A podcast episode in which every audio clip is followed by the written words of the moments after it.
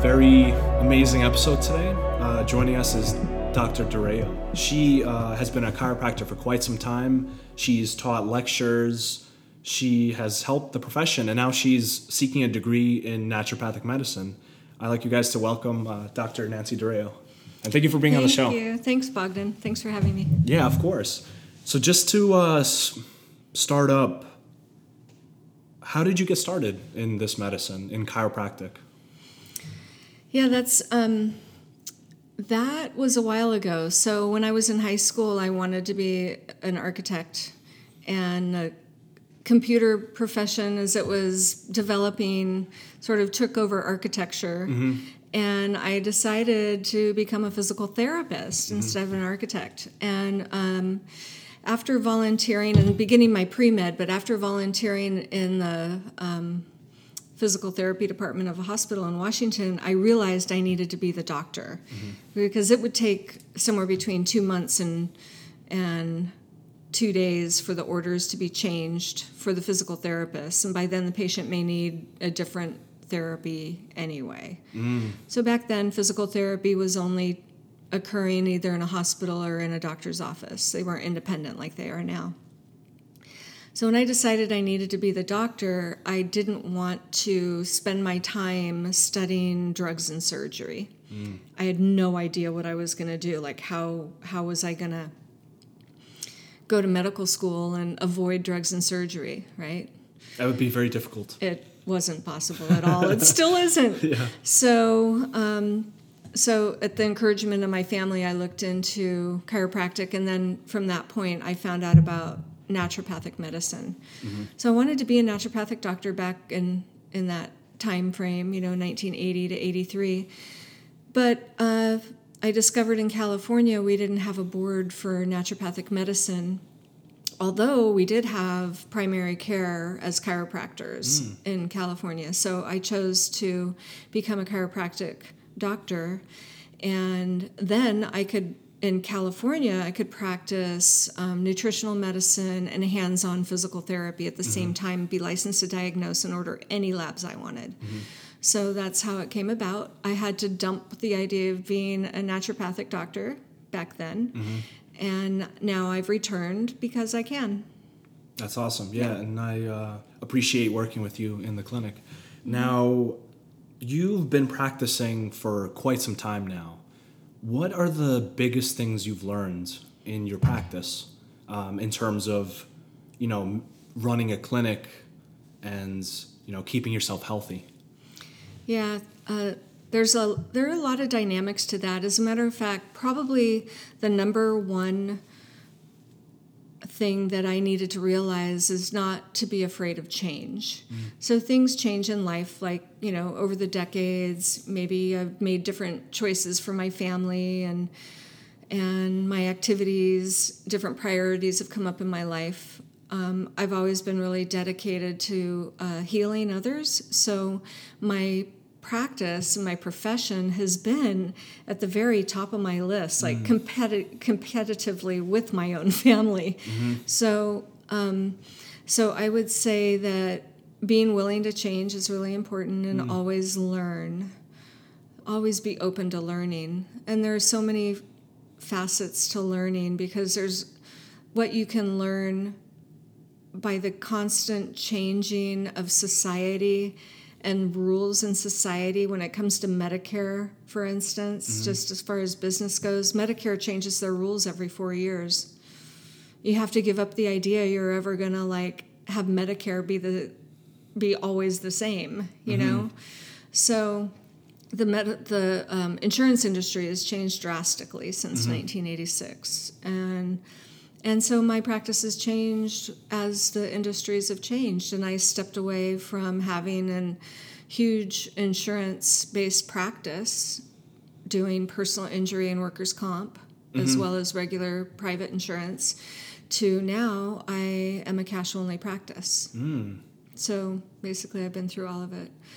So What uh, inspired that transition from uh, taking insurance that working pretty well um, to doing cash only, which seems like it's more difficult to be successful in doing cash only? Yeah. Um, so insurance certainly is easy for our patients, right? It makes it easier for the patients. And I, you know, I might, in some respects, say it's not a bad idea to start out having a combination of an insurance and cash practice mm. because it will get you patients faster. Mm. So for me, I transitioned into a cash practice because I have a specialty mm. that people are willing to pay cash for. And they can get insurance reimbursement as well, but I don't, I'm not participating in any of that other than giving them a receipt. So I think that if you already have a niche and a specialty in mind, you might be able to not, you know, have to engage in the insurance practices. But if you just want to get started and get rolling, it might be a good idea to start with the insurance industry. I say that with some hesitation because I'd like to believe that we could all just start with our own cash practice and not worry about the insurance industry. But I think demographics plays a big part of it. Mm. You know, being maybe in a wealthier neighborhood where there's more income available for spending would be an easier cash practice area to be in, which happens to be the county that I'm in. People have expendable income. Mm-hmm. But I have a friend who wasn't able to do cash practice because she was in a farming town and all the workers had insurance and they mm. all didn't have a lot of extra money in their pockets. Mm-hmm. So I think it depends where you're at, where you're going. Right, and it's like if somebody has insurance and they're kind of looking for you know any kind of care, they would rather go to somebody who has insurance, unless, like you said, you have some uh, strong specialty where um, they would like your services, like you're an expert in that field. What is your uh, main focus in your uh, healing practice? So my um, my specialty really takes into account what we call the triad of health, and that will continue for me even after my naturopathic degree. But in applied kinesiology, we see that the structural aspects of a person's body tie into the mental, emotional, as well as the biochemical or nutritional aspects. So that's a whole body approach. That's what naturopathic medicine is about. Um, you know what a lot of traditional medicines are about is taking a look at all aspects. So I may not specialize in mental emotional health, mm-hmm. but I will refer my patients for that support when it's a primary. Mm-hmm. But the other two aspects, the structural and the biochemical, I certainly specialize in. Those are mm-hmm. my favorites. I love that we have our human genome project complete and that I mm. can apply genetics to my nutritional medicine mm. because there are several things, several gene aspects that are um, actionable when it comes to using a nutritional supplement. So uh, I will apply as much science as I possibly can to my patients because it's pretty solid these days, our nutritional medicine. The other aspect that I really uh, delve into is functional neurology. So, besides the functional medicine, biochemical, genetic aspects, what have you done to the nervous system that's preventing it from working optimally? Mm. Besides just number of years on the planet, mm-hmm. but concussions, amputations, various traumas that have happened to the central nervous system or the peripheral nervous system, I think, can be addressed and managed very well with um, a holistic or non invasive mm. approach, meaning a non drug or non surgical approach. Mm. What kind of uh, therapies do you like to use mostly? So when it comes to um, to the physical or physiotherapy um, aspects, I do a lot of manipulation, and I like to joke. You know, I can crack backs with the best of them. I used to work on the Raiders football team when they would Wow. come into the training camp in Oxnard, and so. You know, those guys, you need to have a lot of speed and a lot of force sometimes to get a, a treatment through some very thick musculature. But on the other hand, I've attended several um, births, several deliveries of babies, and treated the mother while she was in labor, as well as the you know as soon as the baby's born and ready to go, and then unwinding using cranial sacral therapy, which is extremely light. So I can work through all of that on any end of the spectrum. But really, the main point I believe that is so important that I think I figured it out maybe my second year into practice is it's important to figure out where your patient's at and what they need. Mm. So I developed a philosophy of starting with the amount of pressure or therapy, therapeutic intervention mm-hmm. that I think is required for that individual. And it's mm. based on consultation and exam. You know, you get your hands on people and you watch how they, you know, how they move and behave and their stories. And then you can start off light, but you can always advance your technique into maybe a heavier um, approach. But once you've started some with somebody too heavy, and they've been hurt or frightened, you may not have another opportunity to go back and get lighter on mm-hmm. them and then move forward. Sometimes you will, because mm. people are great at being forgiving and loving and communicating and wanting help. Mm-hmm. But for the most part, I think I learned that it's best to get a feel for my patient, get their agreement on you know the type of therapy that you're recommending, mm-hmm. and then make a gentle attempt to make a correction, like, say, for instance, just a manipulation of mm-hmm. the spine, right? Mm-hmm. So I may start with the middle back, even though somebody's primary is cervical. Mm-hmm. I may start in the thoracics because it's further away from their more vulnerable neck. Mm-hmm. People have a lot more concern about you putting your hands around their neck and doing mm-hmm. something. Mm-hmm. So, you know, little things like that. Sometimes you have to step a little further away from the chief complaint in order to get close to it and be successful in that way. Mm-hmm. Does that make sense? Yeah, absolutely. So it's like using the least force necessary.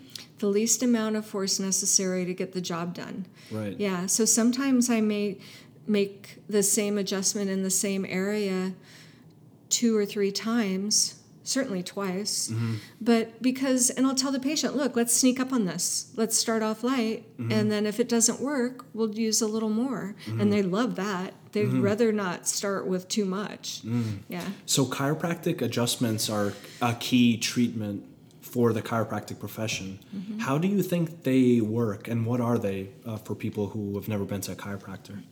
So, chiropractic is primarily a neurological approach mm. to healing. So when you look at the central nervous system, things come in and things go out. Information mm-hmm. in, information out. Mm-hmm. Every single chiropractic or physical therapy modality, reflexology, acupuncture, it all will find its roots somewhere in the brain and spinal cord mm. for processing. Mm-hmm, mm-hmm. So if so chiropractic as a profession is neurology without drugs and surgery, mm.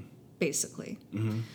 Mm-hmm. And that's about as simply as I can put it. Because if you say, well, what about the muscles, right? Because mm-hmm. there's a lot of like muscle and tendon investments in chiropractic as well. Mm-hmm. Muscles move the bones. Mm-hmm. Tendons hold them on to the bones. Mm-hmm. But what tells the muscles what to move is still the mm. central nervous system. Mm.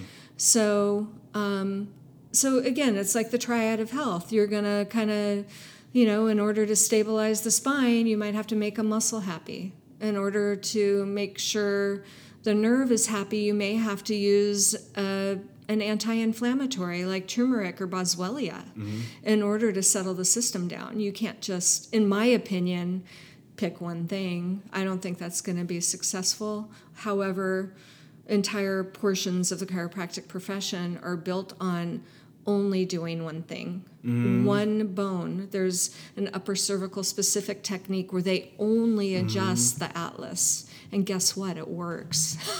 wow. But it's not my preferred approach. Mm. So the, that's how that goes. So early on in your practice, I remember you telling me that you had an incredibly busy practice. You were kind of just, you know, cracking backs and just one after the other.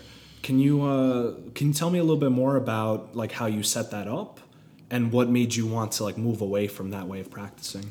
Yeah, so adjusting 42 patients a day is a big deal. Being assigned a patient every seven and a half minutes is that's amazing. Is a lot of patient care in a short amount of time for somebody like me. Although my first chiropractic experience as a patient, my chiropractor spent two and a half minutes with me mm-hmm. as a rule. Mm-hmm. Like I would write questions for her as a, you know, impending chiropractic student. I would leave, I would just write on a little piece of note paper my questions for that two minute session I was going to have with her. I'd lay face down, being ready for her. I'd put the note on my back and wait for oh her to come in the room to treat me. And she would literally spend that two, sometimes I'd get three minutes because she was into the question answer thing. And literally, um, she was able to, you know, not only help my scoliosis within three months, I had grown three eighths of an inch in height because my spine straightened. Mm. But um, but she was also able to jam through those questions. So I wasn't really into that pace. Seven and a half minutes also didn't really work for me. I prefer 15 to 30 minutes for a patient visit. So that's where I'm at now, mostly 15 minute patient visit. When I first started in practice, though, I needed a full half hour. Mm. And to try to get through a new patient consultation in less than two hours was difficult for me when I first started practicing. So, my first year of practice, I spent working in another doctor's clinic. Mm-hmm. And what I like to say about that experience is I learned a lot about what not to do. Mm. So I didn't put my feet up on the desk and wait 30 minutes at the end of the lunch break so my patients would have to wait for me and think I was important. I didn't do that. Mm. He did. Wow, you know what really? I mean? Um, I didn't pad my insurance billing. What does that mean to pad insurance? That billing? would be like um, maybe there are ways to do your coding so that you that's like legal maybe it's legal mm. but maybe not entirely ethical like by my own personal measure. This is why every practice is individual. Now you're going to go with where your heart and mind takes you. And for me i just i want to be able to sleep at night. That wouldn't have worked for me Mm-hmm. So I might have erred on the side of making less money, but at least I felt better about myself. Mm-hmm. So after a year in practice, I was young. I was 24 when they handed me my diploma and called me doctor, and mm-hmm. I was mm-hmm. like looking over my shoulder, like, "Who are you talking to?" but um, but I needed I was I was pretty intimidated. I felt like I needed to be under somebody's wing and kind of get the feel for mm-hmm. having a job other than cleaning fish during the summer in Alaska. You know what I mean? I just didn't have the skills and the knowledge and the experience mm-hmm.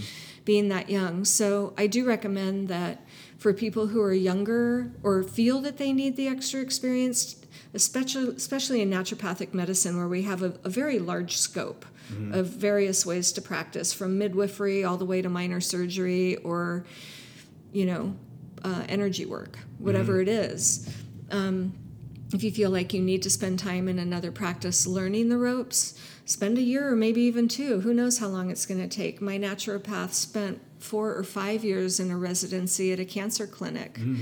in california mm. he's fantastic mm. and that worked for him but mm. when it looks when i'm looking at for for me when I first started, it it took a number of years to get to the point where I was seeing 42 patients a day. And there are real actions that go into creating that. It doesn't happen by accident and it mm. doesn't happen overnight. The the adage about it taking 2 years to like get your business up and running and then 5 years before you know you've actually made it Wow. That's actually true. Mm. And for me, you know, it's true for a lot a lot of my friends that when we went through the, the program in chiropractic back in the 80s. But um, creating that clinic that or that whatever however you're gonna like frame your um, healing practice your healing practice mm-hmm. um, it it's it's alive. It's part of you. It's life. It's like you generate creating that every single day.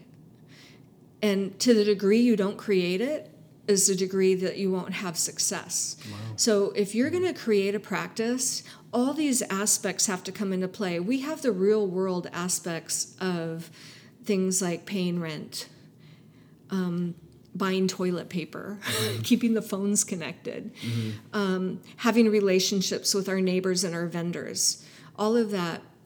But um, so postgraduate, searching for maybe a company that helps teach business specific to a healing profession mm. for me is what I chose to do. I knew I knew nothing about running a business. And after spending a year in another doctor's office and then making the leap to open my own with my family's help, they put down, I don't know, 30 grand or 35 grand mm-hmm. to build out my practice and get me some equipment as an investment. So I was fortunate that I had a family that could help me with that. Otherwise, I would have had to get a small business loan or something. It's not impossible. But then I had to find, I literally remember standing in my clinic looking out the front window thinking to myself, I need to figure out how to get patients in here. And it was frightening. Mm. Because to me, all I saw was this vast sea of nothingness because nothing was coming in my door really. I had I had referrals from people I knew, and you know I was re- getting referrals from my patients. But when it comes to paying for your own personal rent, plus the rent on the building, plus a front desk receptionist and all the utilities, it's a lot. It really is. So um, I, I found um, a company that taught business practices, and I hired them in a way that what I got was I got to go to the seminars and learn how to do business. So, bottom line is, if I were to take away the pearls from that and just share with you, like, what do you got to do Yes, when you go to open It's your just doors? what I was ask you. Yeah, is um, what I learned was that communication is important. Hmm.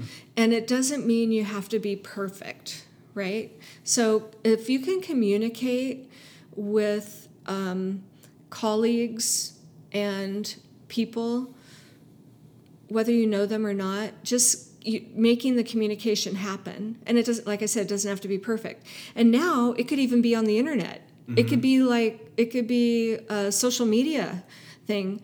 Back when I was in, you know, starting, it was face to face, hand to hand, you know, mail a letter. Mm-hmm. Oh, yeah, we had fax machines.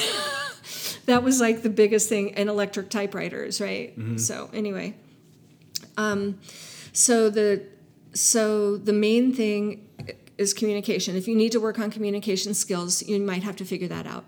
I did. I took some courses in communication. I felt like I was intimidated by my own shadow. So I had some work to do, which I think never actually stops your whole way through practice because I still find things to work on. Um, also, um, education, patient education is key.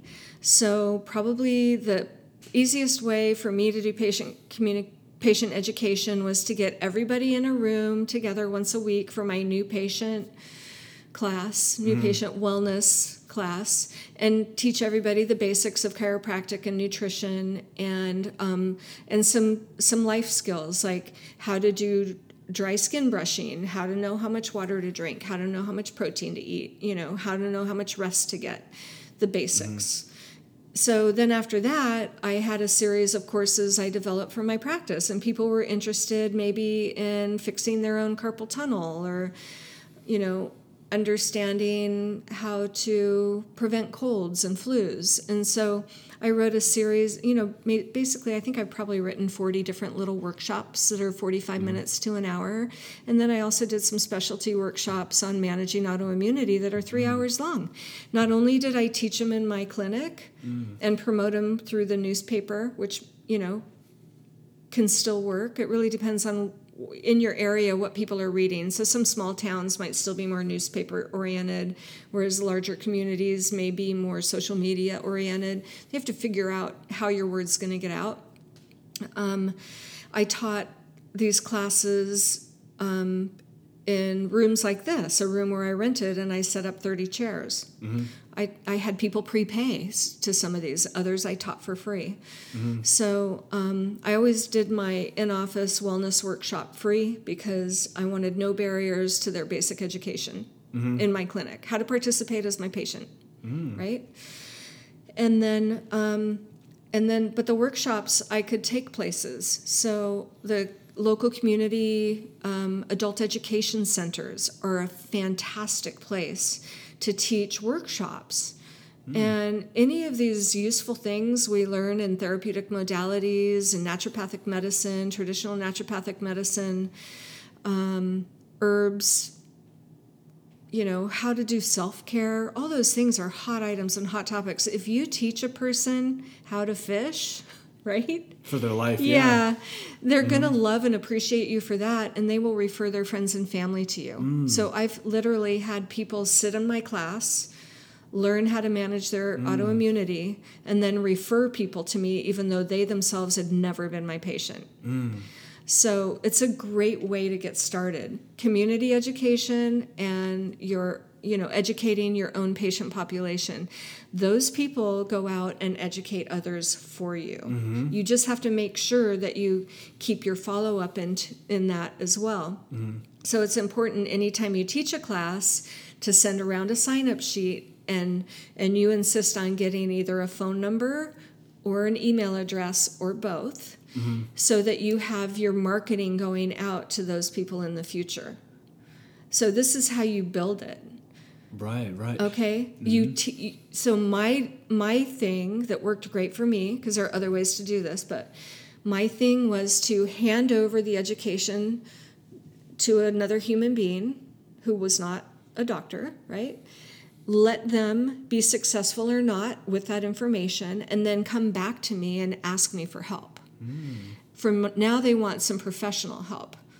And they were enriched mm. with the education that they will never lose. You see and they what I mean? kind of already started going through the process too. Yeah. So now they need your help anyway. they realize that yeah. yeah, so you don't have to teach them the basic stuff in the visit. Right. They're already past that, but now they need more specialized. Right. And That's- so that's I teach wise. very detailed, specific solutions in my workshops. Like Mm. I give them something to chew on. Mm-hmm. I don't just say, oh, well, you know, if you have carpal tunnel, you need to come see me because I'm a chiropractor and I can adjust it. That's important for some people. But you know what? What about vitamin B6 and water and being smart about how you use your mouse at the computer? If you handle those things and you correct your problem, fantastic. If you don't, then come see me. People mm-hmm. love that because they're mm. respected for being intelligent human beings who can solve their own problems because they care. But mm. guess what? They have friends and family they may need to refer to you. Mm. So, you know, So that's your main kind of uh, marketing has been just teaching. And it always has. The only thing that's changed, the only portion of it that's changed is I'm not buying ads in the newspaper or Mm. in those little like bonus bucks things that end up in the mailbox, in their mailboxes. Those are the worst. The people sending like advertisement mail. I, I yeah, but it used to work great. Yeah, I, I got it tons and tons of patients off of those in the past. Yeah. So I might do a, a special, a new patient special for Mother's Day, and I would promote it within my own practice. Back then it was snail, snail mail. I would write newsletters that were six to 12 pages long. I suppose people read them. I don't know. I'm going to share some of that. That's intense. I know, really. like a whole essay. So, I know it was so. Um, so that you know, like maybe a Mother's Day thing, for instance. So a lot of families celebrate Mother's Day and some don't. So um, Mother's Day special would be like, you know, send your mother in for a new patient visit at no charge. Here's here's a little invitation for your mom and I would like make an envelope with a little card in it and then a little business card or slightly larger size piece of paper that explained what the coupon was. My patients loved that. They would totally give them to their moms. Wow, a free first visit. Yeah. Were these uh, it's like shorter a- visits? Well, so you know, when I was when I'm doing only chiropractic, mm-hmm. it doesn't cost as much as if I'm doing a nutritional visit. So you have to you have to choose and decide what you want to keep and what you want to give away. Mm-hmm. But certainly, um, what I do now. So I've been in practice since 1986, mm-hmm. right? So what I do now isn't what I did then. Mm-hmm. What I do now, which may work for anybody too, mm-hmm. we're, we're working on it with you know my daughter who's a recent new naturopath, but mm-hmm. I give 15 minute free phone consultations. Hmm. I'm pr- I'm running my practice from out of state right now. So for efficiency's sake, actually don't typically accept new patients right now. I just don't have time for it mm. because I'm only working 4 days a month mm. instead of 4 days a week. Wow. So when I when somebody wants to refer a friend or family member, we'll set up a 15 minute free phone consultation, which I do from here where I'm at school, mm-hmm. right? But the point is to find out if we're matched. If this patient is matched mm. for me in my situation, being that I'm not available full time, as well as am I even the right resource for them? Because maybe they need an acupuncturist. I mean, heck, maybe they need to go to the hospital, you know? So that free 15 minute phone consultation gives me enough information. and a brief consultation, I'm giving away a brief consultation. That's it. So your uh, practice is in California. Right. You were uh, telling me before. Can you tell me a little bit more about how you run that? I know you were just saying you basically come there for what is four days a month. Are you able to still generate a, a significant amount of uh, money to keep it afloat, even with such a short work schedule? I mean, four days a month. That's like, how did you how did you do that? I'm going to start with 2016 when I came to Oregon for school. And um, I sold, I sold, I closed my practice and I sold as much of my stuff as I could sell. And I um, rented space with another doctor. Uh, and so I work in two clinics at opposite ends of the county because I've been in practice that long. I have people at both ends of the county. So um, I rent space from existing practices, which means I don't have to worry about the toilet paper or the phone bill, right? I just go in, do my work, and leave the place as I found it, and then come back two weeks later and do the same thing. So my overhead's very low. Uh, I also have to pay for a plane flight round trip. And I found that I managed the price with that by getting my flights two or more months in advance.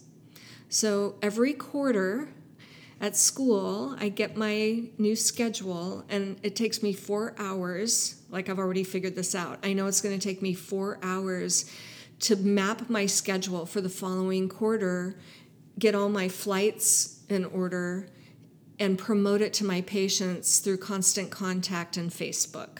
That's how I do it. And um, so I have an office phone, it's a mobile phone, and I also have my own personal phone. So I operate my business through the internet as well as uh, through my phone, my mm-hmm. office phone. So when somebody comes on board as a new patient, you know, we've had our phone consultation. I don't have to do a consultation anymore. I'm done.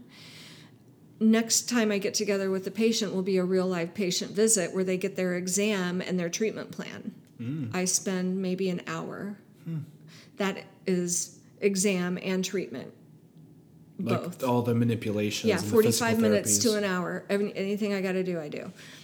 So, but I have a distinct um, separation between my chiropractic practice and my nutritional practice. So, I'm board certified in clinical nutrition as well. And those um, visits are more detailed, and I have lab work that I review. So, those people will get a longer consultation, a regular phone consultation, plus they'll send me all of their labs, plus I've ordered labs and waited for the re- records to come back. So there may be a two or three week period of time before I actually get face to face with that person in the clinic. But by then I've already um, gone through everything. Sometimes they send me two boxes, two bankers boxes of medical records, and I read through all of it. It's fun. I love it. And then um, I come up with a treatment plan and some phases because what's important for people is you meet them where they're at. I learned this from Dr. Mark Percival, one of my mentors from, uh, he taught the health coach system back in the 90s, and uh, he's in BC, Canada.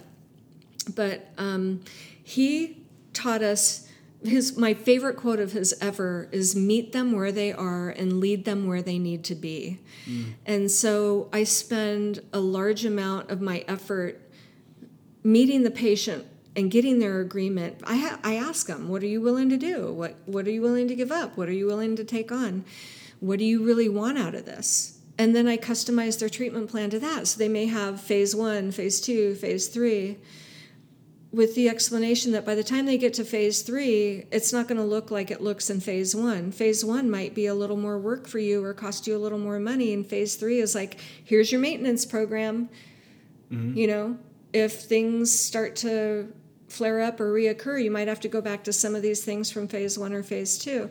They are fully educated with their program and it might take somewhere between four months and two years to get through fully through their mm. phases mm. of care. Mm when it comes to real lifestyle changes. It takes time mm-hmm. for most people. Some people change instantly. And I might add that only 3% of my patients are fully compliant. Only 3%? Mm-hmm. Wow. So don't get disappointed. It's gonna it's a challenge to get people to implement. It's a challenge to get doctors to implement mm-hmm. even with the mm-hmm. you know the holistic mm-hmm. therapies in their clinic. Do you have any um, any advice, big takeaways, lessons for people who are just about to start some kind of holistic healing practice, what, whatever that is, whether they're giving consults, whether they're you know a naturopathic doctor, chiropractor, you know whatever. What are the kind of big things that you like kind of wish that you had known before you started? I think so we'll just start with the fact that I know I'm an optimist. Mm-hmm. but I also think I didn't quite estimate the amount of work it was going to take mm. to get a mm. business off the ground and get established. And so I would say that my number one thing would be to not get discouraged. Actually, go ahead and get discouraged, but don't get stuck in it. Mm-hmm. You know, it's okay to be discouraged, mad, sad, glad, whatever. Um, but be willing to do the troubleshooting and the communicating, calling friends or reading, listening to podcasts, whatever you got to mm-hmm. do to get the information you need to be successful because we need more of us out there, mm-hmm. like a lot more everybody needs to be successful in their own way. Mm-hmm. And it's up to you to decide. Like my success, my $400,000 a year practice collected is different from my current maybe fifty or sixty thousand dollar a year collected, but for four days a week, that ain't so, a month. I mean, four days a month, that ain't so bad, right? Mm-hmm.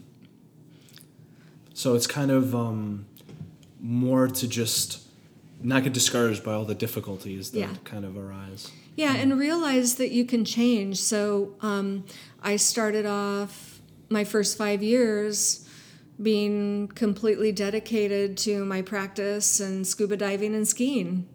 You know, my mom had asked me when I was in high school, you know, what do you want to do when you grow up? And I'm like, I don't know. and she said, Well, what do you want to be able to do? in life? Like, what would be fun for you to do? And I said, I want to ski. Well, everybody knows how expensive that is. So she's like, Well, what kind of job are you going to need to have in order to be able to ski? Mm-hmm. Right? So you got to kind of work it backwards. If you want to have your own clinic that's independent and you want to be the primary doctor in it and just have office staff, you got to figure out how much that's going to cost Mm-hmm. And how like do you figure that out? Is you ask your buddies or others who have done it, make find a mentor, mm. you know, start asking, and then put it together.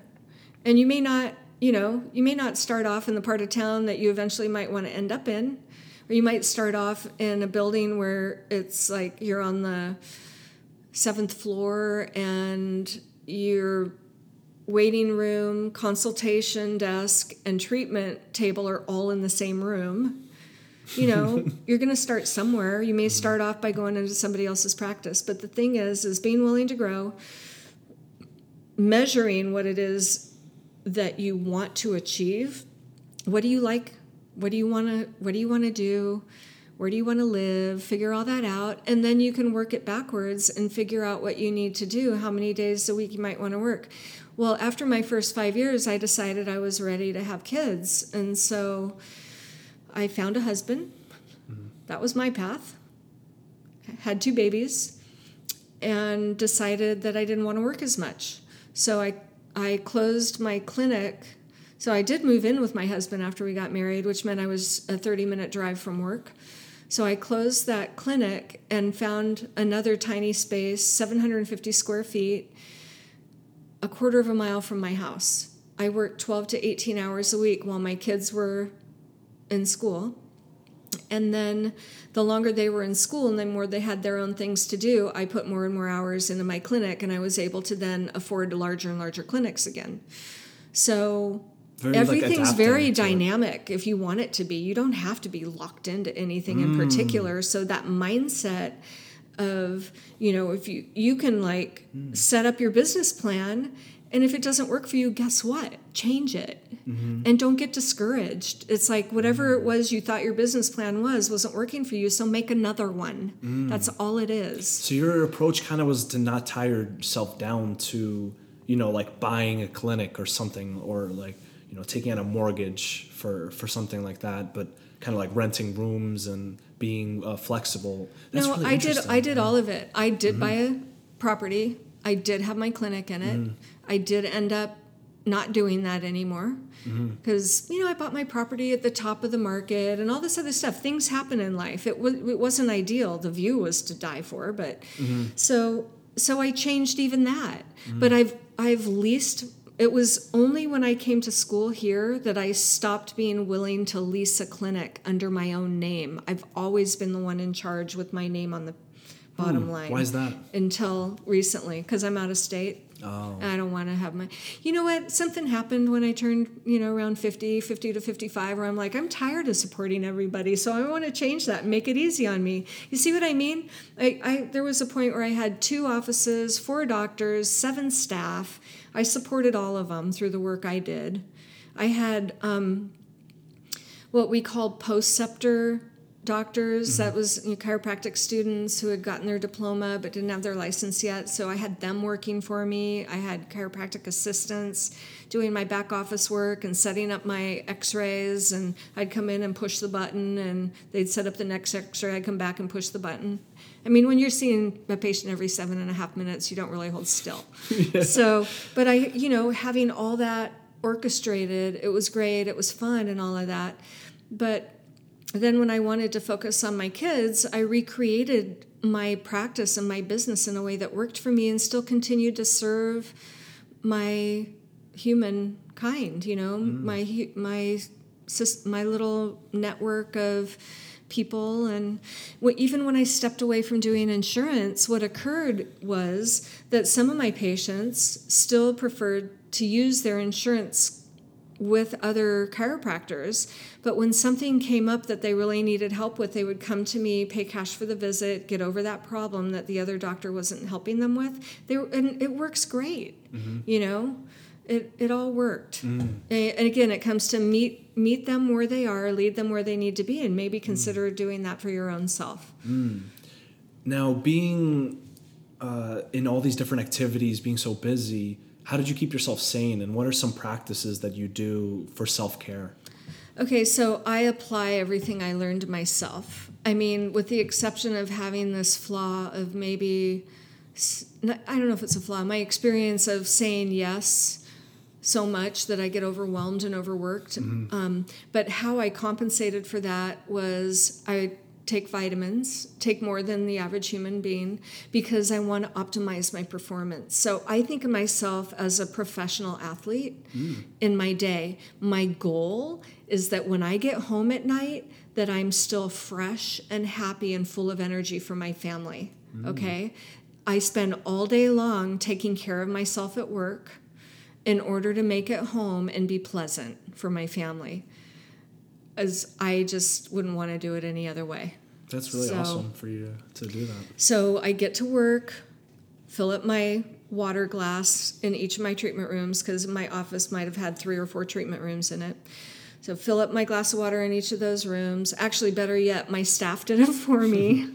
I always brought my own lunch, at least most of the time, because I have, you know, special things I like to eat that I know are going to keep me fueled up and not burdened. Like I can't just rely on a restaurant to feed me because I'd be like the rest of the Americans, right? Mm-hmm. So I bring my own food and um, try. This was hard, but trying to honor the sanctity of my own lunch break is probably the biggest challenge in my day. And I might have a two hour lunch break. One hour would be set aside for paperwork, like charting and things, report writing dictating, all that stuff. And then the other hour would be for me to just sit back and have lunch and go outside. So, all these things that we learn in our naturopathic program or our chiropractic program, for that matter, since I've experienced both now on self care, is um, is not for you to just teach other people, but it's for you to enjoy yeah. and and apply to yourself and your own family. Because I can tell you what, if you keep your own children and spouse healthy and happy, you will enjoy more work days. But if your kids are sick or your spouse isn't well, it's going to take away from your time of serving others in mm-hmm. healthcare. Mm-hmm. So, really, I just looked at it from sort of like, well, what are my goals? My goals are to like, I love work, I love helping mm-hmm. people. So, how am I going to do that? Well, I'm going to make sure I'm healthy and everybody else is healthy. I want to I don't want to torture my family when I get home at night as a working mom. There's this like stigma of like how could you possibly be successful as a mom and have a full time business that you're running. It's more than just a job, right? Because mm-hmm. you don't really ever totally turn it off, even though they tell you to when you walk in the door at home. Doesn't happen. Mm-hmm. But the thing is, is you can rig it to be successful and energetic most of the time. Mm-hmm.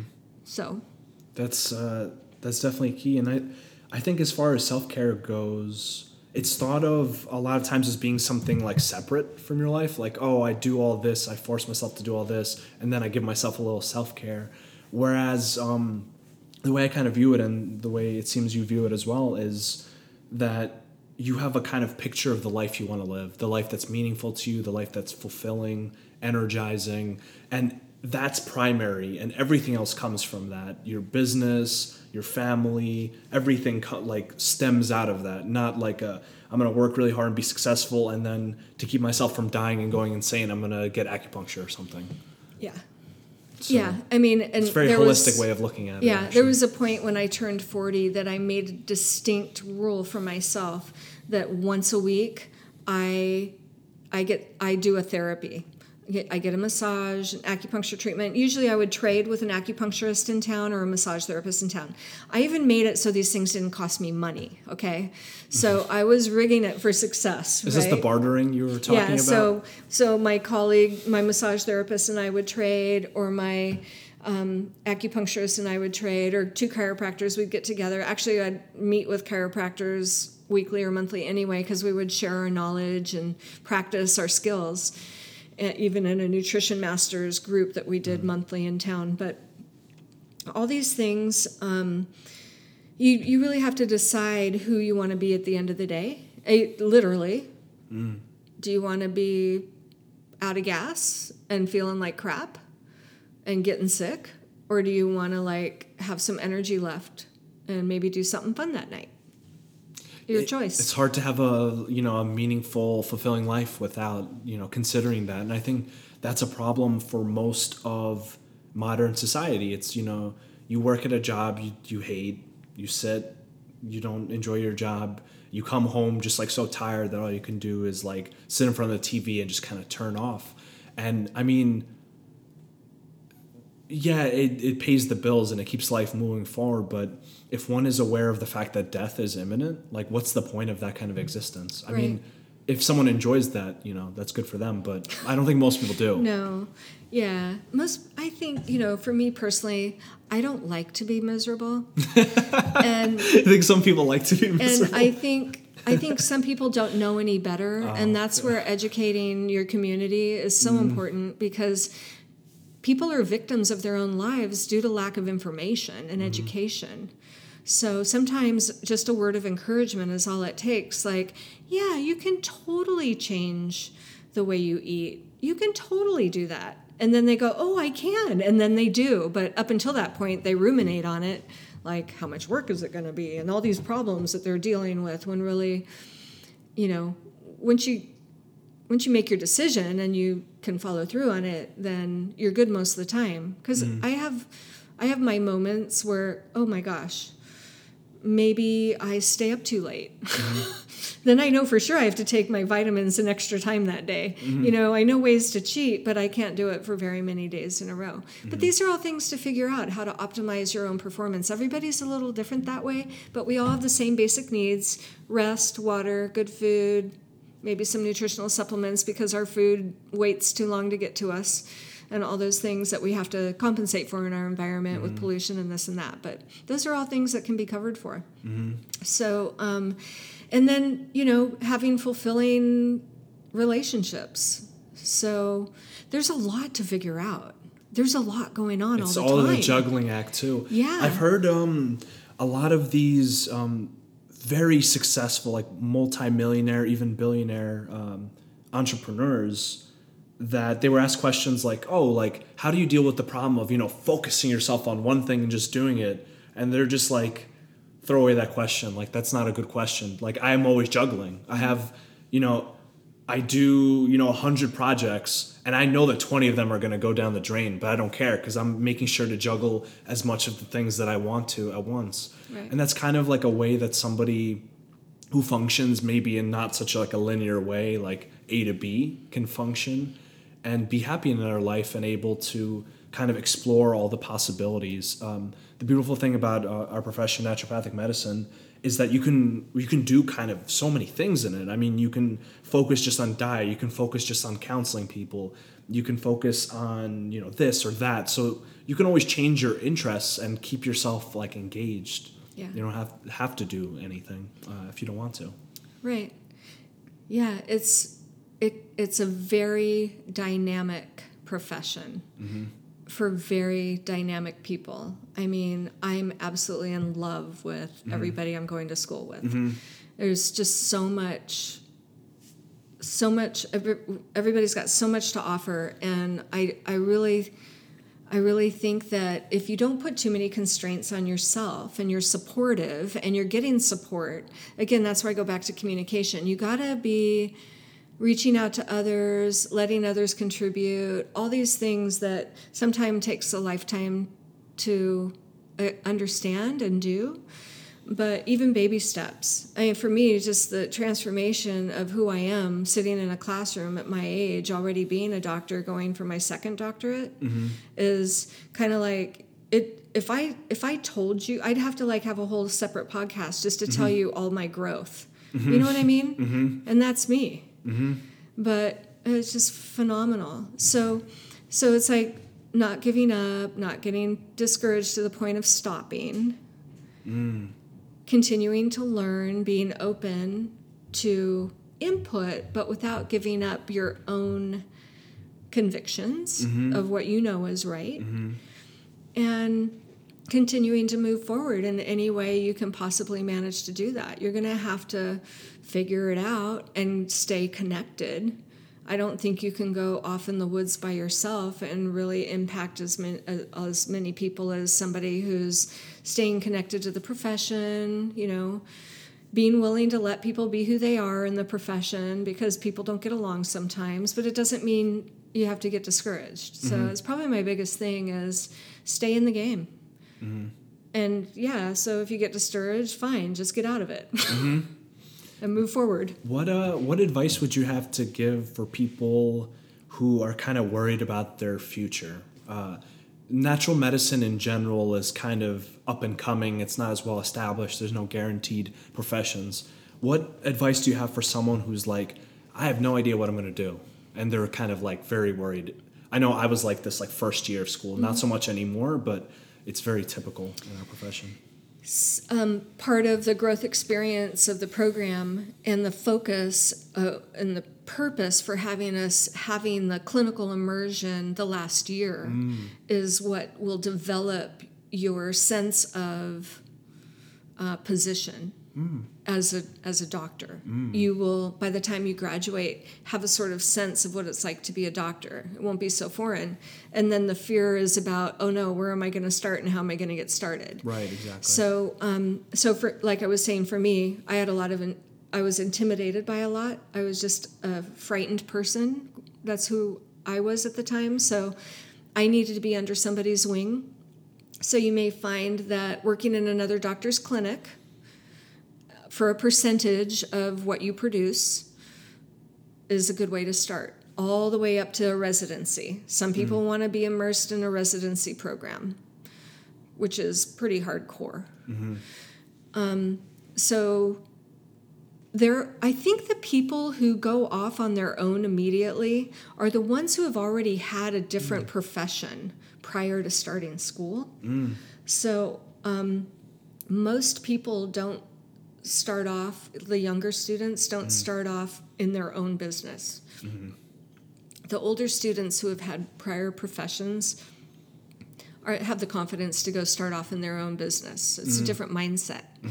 But just in general, um, staying connected is important. So going to the OANP conferences and staying connected to the naturopathic family and finding out who are you? Are you more naturopathic biomed? Or are mm-hmm. you more naturopathic traditional medicine? Mm-hmm. And then find your mentors. There are groups on facebook you mm-hmm. know like the vitality one that i was on that before i even came to school. I didn't realize that was like the group here until after i got here. It was kind of funny but my path led me to that naturopathic facebook group Now you said uh, earlier on um, that communication was key. Can you elaborate on what kind of communication? Do you mean like uh, networking, reaching out to people for opportunities, doing things of that nature? That brings up a couple of points. One is so so I felt like I needed to learn communication skills Mm-hmm. so I could sit in front of you and look you in the eye Mm-hmm. and not be shy. I was painfully shy growing up. Mm. You wouldn't know that now. yeah, definitely not. So, Mm-hmm. um, although I have a tendency to be, to be quiet, Mm-hmm. right? But um, the the just the nuts and bolts of communication, feeling comfortable sitting in front of somebody or hearing what they said and Mm-hmm. and responding to that and not getting off track. But all the things that would be good communication skills for staying on point with a patient visit. right? so oh, I I'm see. talking about how to communicate with another human being. Oh, gotcha. So that was like just basics for me. I needed that. Um, and then what was the other part? Um, I was going to say. so So 'cause there were two- communication, like networking aspect? yeah, the or- networking aspect. Yeah. Thank you. Um, oh, we have groups where you join, and um, in the community, every little community seems to have them. And what I joined back in the day was called the Leads Club. And so we would gather weekly and have a breakfast meeting and take turns standing up and introducing ourselves and our business. And then every week we would have one of us would be highlighted and have 10 minutes to speak. And we would refer one another clients or patients, right? So the lady from my nail salon was a member. She invited me to come. So I went through all of those things and, you know, mailing um, different things to my patients, you know, newsletters and such. And all of those are forms of communication. So some are ne- some networking is worth a try. Maybe it'll work for you. It didn't work for me. You know, education worked for me. Educating my community worked for me. Mm, so there's Scared no the like, crap out of me too, but I did it. There's no like one road to you know success that's defined by your abilities. Your natural skills, Yeah, maybe, because I. Didn't have any. I mean, like I said, I could clean fish. That was what I did. I didn't never really had any other paid profession. So It's a pretty big change in professions. From, yeah, uh, so I think you know, getting to know who you are, capitalizing on your natural skills and then figuring out what you want to work on and honing your skills, educating yourself so that you can in turn help others. I mean, the more people you help, the better. Right. And uh, if we do fulfilling work, then even the better. Well, I know that I can I can start off my day not feeling great and get into the office and by the time I'm done with my first patient, I've done a complete turnaround with my own mood. Like if I go in thinking I'm tired or would rather do something else, by the time I'm done with my first patient, I am so happy. That's how re- rewarding it is for me to get to help somebody else mm-hmm. with something that they think they're going to die from. Yeah, I've, I've noticed that too from uh, just being a student in the clinic that sometimes I'll go in kind of like in a little bit of a funk. I might be a little bit sleep deprived. But like you said, after like, you know, you see one person, you're just, you're just like a completely different person. So, um, there's much to be said about finding work that you really love and yeah. Just doing that no matter what yeah. and uh, not really listening to any other advice to the contrary yeah. to that i thought i was going to work on athletes i mean mm. physical therapy i was interested in because i'm like great i'm going to work on professional athletes the rest of my life right and then i became a chiropractor and i thought for sure i was going to have a gym and a chiropractic practice and i was going to work with power lifters and athletes and help them, right? And so it ended up that I have a family practice where I see people who are very athletic, and some of them are professionals. And I've worked with various professional group athletic groups as well. But when it comes down to it, for me, a family practice is where it's at. It wasn't what I thought I was going to do initially. I thought mm. I was going to work with athletes. That's what I wanted to do. I didn't, mm-hmm. you know, it mm. turns out that real people with real issues make my heart sing. Mm. And that's the kind of interesting thing is you kind of just have to go out there and try it out. There's really no way to like think about like what you could possibly like like just kind of immerse yourself in all the things and yeah. education is a great uh, yeah. uh, vehicle for that so education doesn't stop after graduation. I don't know if you've heard that yet. That's true. And um, mm-hmm. so I think being really committed to continue to learn through, I just think it's really amazing that we have things like podcasts and webinars mm-hmm. and all these different ways to mm-hmm. learn without having to fly across the country to a yeah. seminar or sit in a class or something oh, like that yeah. at, at, eight in the morning. Yeah, yeah. As we were talking about, I know. it's rough. Uh, I have a class tomorrow at seven thirty in the morning. Oh, yeah. well, I appreciate appreciate you coming on the podcast in, in mm-hmm. spite of that. yeah.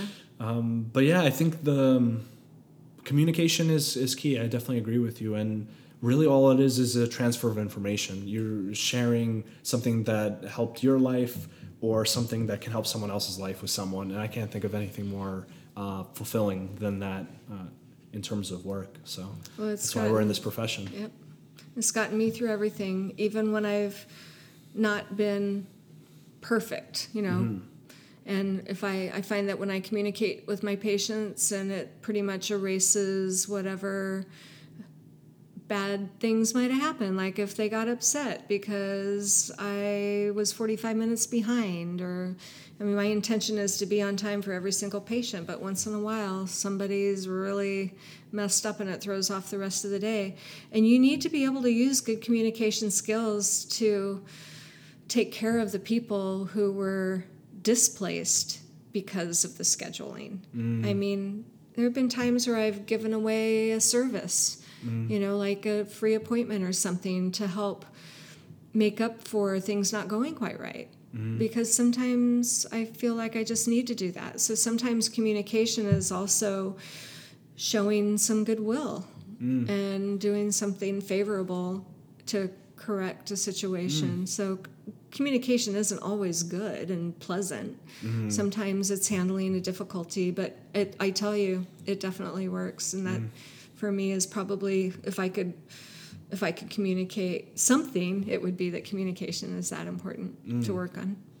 So just to wrap this up, is there any final words you would give to somebody who's interested in starting a business in general? Yep. Figure out how you want to have fun mm. and make that happen. Because I think if you're happy, mm. you're going to make a lot of other people happy. Mm. That's key and often unspoken advice in the business world.